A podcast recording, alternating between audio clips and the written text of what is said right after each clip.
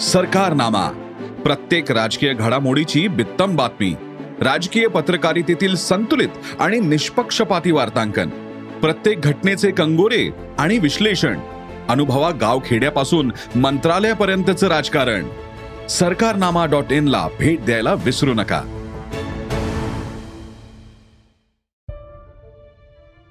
नमस्कार. मी श्रेयस आणि आपण ऐकत आहात सरकार नामाचं विशेष पॉडकास्ट राजकारण. मुख्यमंत्र्यांचं निवासस्थान असलेला वर्षा बंगला सत्ता बदलानंतर नेहमीच चर्चेत येतो.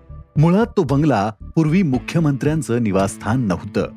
आणि त्याचं नावही वर्षा नव्हतं. त्याचा संदर्भ माजी मुख्यमंत्री कैलासवासी श्री वसंतराव नाईक यांच्याशी संबंधित आहे.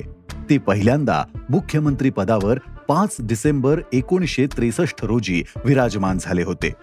शेतकऱ्याला पाणी मिळालं की तो चमत्कार करून दाखवतो हा सिद्धांत मांडणारे आणि तो प्रत्यक्षात आणण्यासाठी सतत झटणारे मुख्यमंत्री वसंतराव नाईक यांनी वीस फेब्रुवारी एकोणीसशे पंच्याहत्तर रोजी सत्तेची कवच कुंडल शांतपणे खाली ठेवली आणि त्यांचा एकोणीस वर्षांचा वर्षा बंगल्यावरील प्रदीर्घ रहिवास संपुष्टात आला.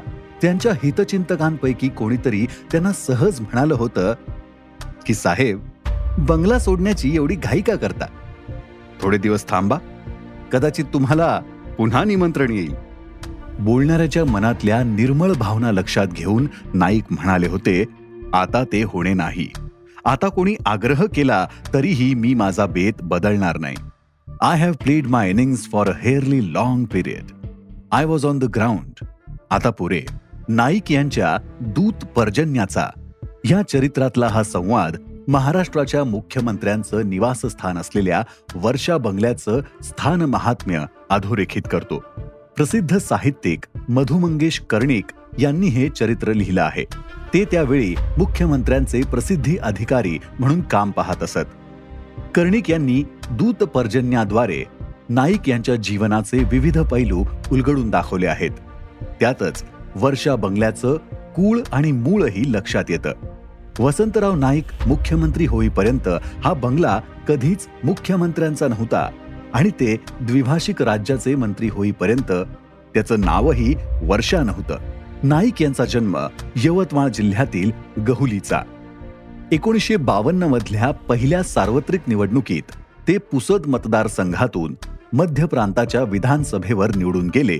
आणि महसूल खात्याचे उपमंत्री झाले. राज्य फेररचनेनंतर एकोणीसशे छप्पन्नमध्ये विदर्भाचा समावेश मुंबई प्रांतात झाला. या द्विभाषिक राज्याच्या मुख्यमंत्री पदावर विराजमान झाले यशवंतराव चव्हाण. त्यांच्या मंत्रिमंडळात नाईक यांनाही स्थान मिळालं.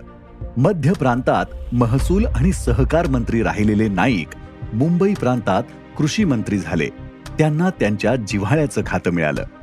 नाईक यांच्या वाट्याला मंत्री म्हणून डग बीगन नावाचा इंग्रजी आमदनीतला बंगला आला होता. सरकारनं दिला तो बंगला त्यांनी स्वीकारला.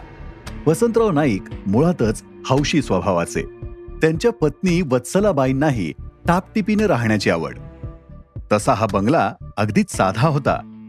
बैठी बांधणी सगळीकडून मोकळे दरवाजे आणि खाजगीपणा नाही. सर्वांनी नाकारलेला हा बंगला आपल्या वाट्याला तर आला नाही ना? असं वत्सलाबाईंना क्षणभर वाटलं होतं. शेजारचा मुख्यमंत्र्यांचा सह्याद्री बंगला केवढा तरी भव्य. त्याच्या मागच्या सौधावर उभं राहिलं की मरीन लाईन्सचा नेकलेस ऑफ बॉम्बे क्वीन झगमगताना दिसायचा. चौपाटीवर समुद्राच्या लाटा कशा उसळताना दिसायच्या. त्याच्या विस्तीर्ण आवारात कशी सुंदर झाडं आहेत. त्याची बाग किती सुरेख आहे. त्या मानानं डग बीगन अगदीच साधा आहे. असेही विचार वत्सलाबाईंच्या मनात येत असत. त्यावेळी वसंतराव नाईक मात्र म्हणाले होते की छान आहे हे घर. याला एक घरंदाजपणा आहे. ते खरंच होतं. वर्षा बंगल्यामध्ये येणाऱ्या अभ्यागताला परकेपणा वाटेल अशी औपचारिकता नव्हती. त्याला घराचा मोकळेपणा होता.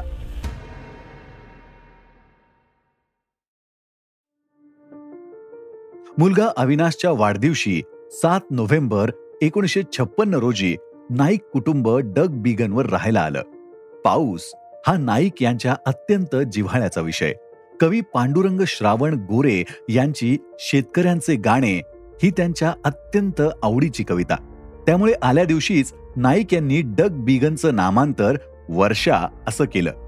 वर्षाच्या आवारात त्यांनी आंबा लिंब सुपारी अशी झाडंही लावली. ते माळ्याला म्हणायचे मी झाडं लावीन ती माझ्यासाठीच आहेत असं समजू नकोस. पुढील काळात ती कुणालाही उपयोगी पडायला हवीत.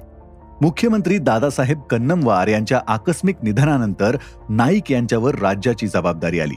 पाच डिसेंबर एकोणीसशे त्रेसष्ट रोजी त्यांनी मुख्यमंत्री पदाची शपथ घेतली. मंत्रिमंडळातील सहकाऱ्यांबरोबर पहिली बैठक संपवून नाईक वर्षा बंगल्यावर आले. तेव्हा त्यांचे मोठे बंधू बाबासाहेब त्यांची वाट पाहत होते. ते म्हणाले शेवटी या वर्षा बंगल्यालाच मुख्यमंत्र्यांचा बंगला म्हणून नावलौकिक मिळणार असं दिसतंय. होय बाबासाहेब. छप्पन्न साली आम्ही आपल्या मोठ्या बाबाच्या अविनाशच्या सहाव्या वाढदिवशी वर्षावर राहायला आलो. तेव्हापासूनचे सारे दिवस फक्त गेलं वर्ष वगळता सुखाचे गेले. असं नाईक त्यावेळी म्हणाले होते.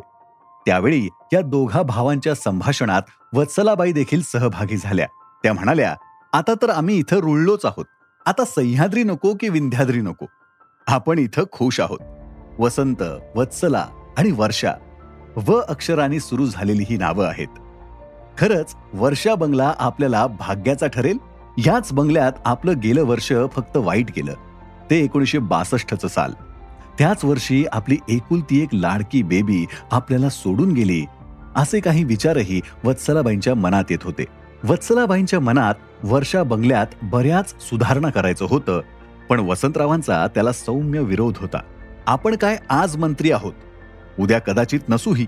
आपल्या खातर सरकारवर खर्चाचा बोजा नको असं त्यावेळी वसंतराव म्हणायचे.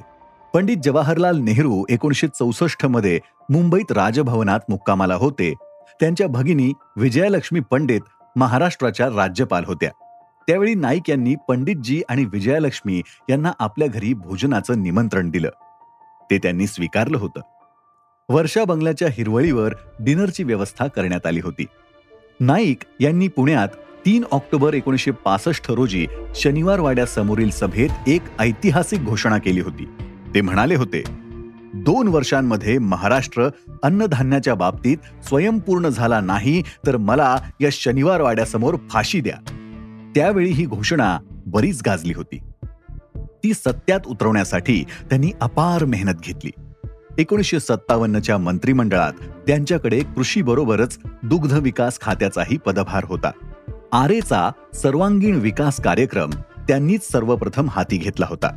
मुख्यमंत्री म्हणून पंचायत राजची प्रभावी अंमलबजावणी कापूस एकाधिकार योजना रोजगार हमी योजना कोयना भूकंपग्रस्तांचे पुनर्वसन विधानसभा आणि विधान परिषदेतील विरोधी पक्ष नेत्याला कॅबिनेट मंत्रीपदाचा दर्जा कृषी विद्यापीठांची स्थापना जिल्हा नियोजन मंडळांची निर्मिती आदी असंख्य ऐतिहासिक नोंदी नाईक यांची प्रभावशाली कारकीर्द दर्शवतात.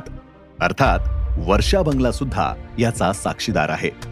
मुख्यमंत्री पदाचा राजीनामा दिल्यानंतर नाईक यांनी वर्षा बंगल्यातलं आपलं वास्तव्य हलवलं. पण वसंताच्या हृदयातला वर्षा ऋतू कायम होता. शेतात राबणाऱ्या कास्तकरांचाच विचार सर्वप्रथम त्यांच्या मनात आला.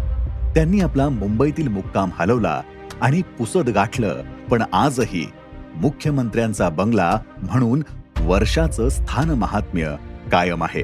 किंबहुना ते अधिक ठळक झालंय.